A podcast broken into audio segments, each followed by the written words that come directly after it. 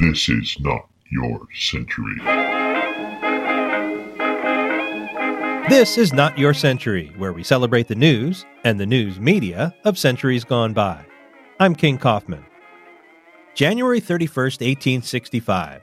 By a 119 to 56 vote, the House of Representatives passes the 13th Amendment, which would enshrine into the Constitution the abolition of slavery. The vote was closer than that sounds.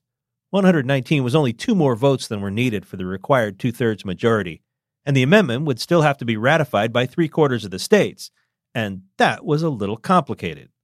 There were 36 states, but 11 of them had seceded, and they were currently engaged in a civil war against the United States. That was winding down in the Union's favor, it would be over in about 10 weeks. And there were real questions about what to do with the Confederate States as they were welcomed back into the Union. If they didn't yet have a legally constituted legislature, maybe they shouldn't count towards the three quarters total. Then again, maybe they should. Civil wars are messy. The 13th Amendment had its roots in the Emancipation Proclamation issued by President Abraham Lincoln in 1863. Lincoln believed that the president didn't have the power to abolish slavery because it was a state issue. But as commander in chief, he had martial law power. The proclamation freed slaves in states in rebellion because that was an act that helped the Union war effort. Didn't make slavery illegal. The proclamation didn't free slaves in states that hadn't seceded Missouri, Kentucky, Delaware, and Maryland. It didn't even free all the slaves in the Confederacy. It didn't apply to Tennessee, since it was mostly under Union control by that time. Lincoln was worried that once the war ended, the courts would strike down the Emancipation Proclamation, so he pushed for a constitutional amendment. The Senate passed its version in April of 1864. It was easy to get to a two thirds majority in that one because the Southerners who would have been against it were no longer in the Senate. In June, the House voted and it was 93 in favor, 65 against. A lopsided vote, but not lopsided enough. It was 13 votes short of the two thirds majority. But sentiment in favor of the amendment was building, and as slavery grew more and more politically unpopular, more Northern Democrats came out against it. When Lincoln won re election in November, he made the proposed amendment his top legislative priority. He urged its passage in his State of the Union address in December, and he gave his supporters, including the Secretary of State, William Seward, orders to round up the needed votes in the House pretty much by any means necessary. Jobs were promised, campaign contributions were offered, so were bribes. Finally, on January 31st, with the help of 14 Democrats, the House passed the amendment with those two votes to spare. The chamber erupted in celebration. The president's signature isn't required on constitutional amendments, just the two thirds majority in each House and ratification by three quarters of the states.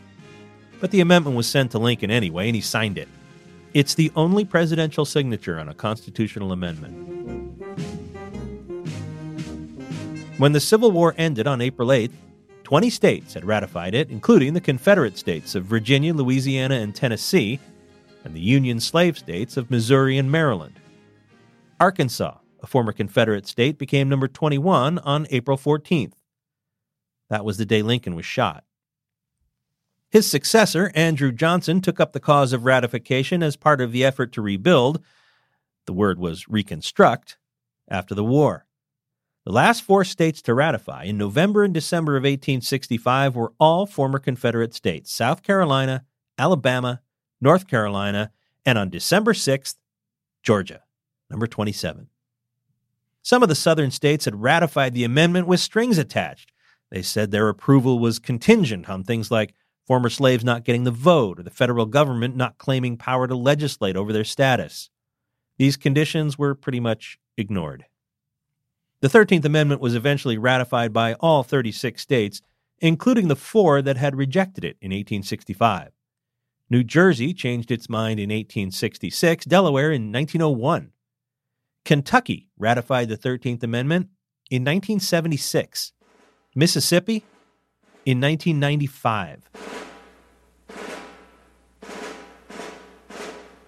The 13th Amendment abolished slavery and involuntary servitude except as punishment for a crime. It was a first step toward civil rights for African Americans. It outlawed slavery, but it did not succeed in preventing servitude, white supremacist brutality, and a century of Jim Crow laws.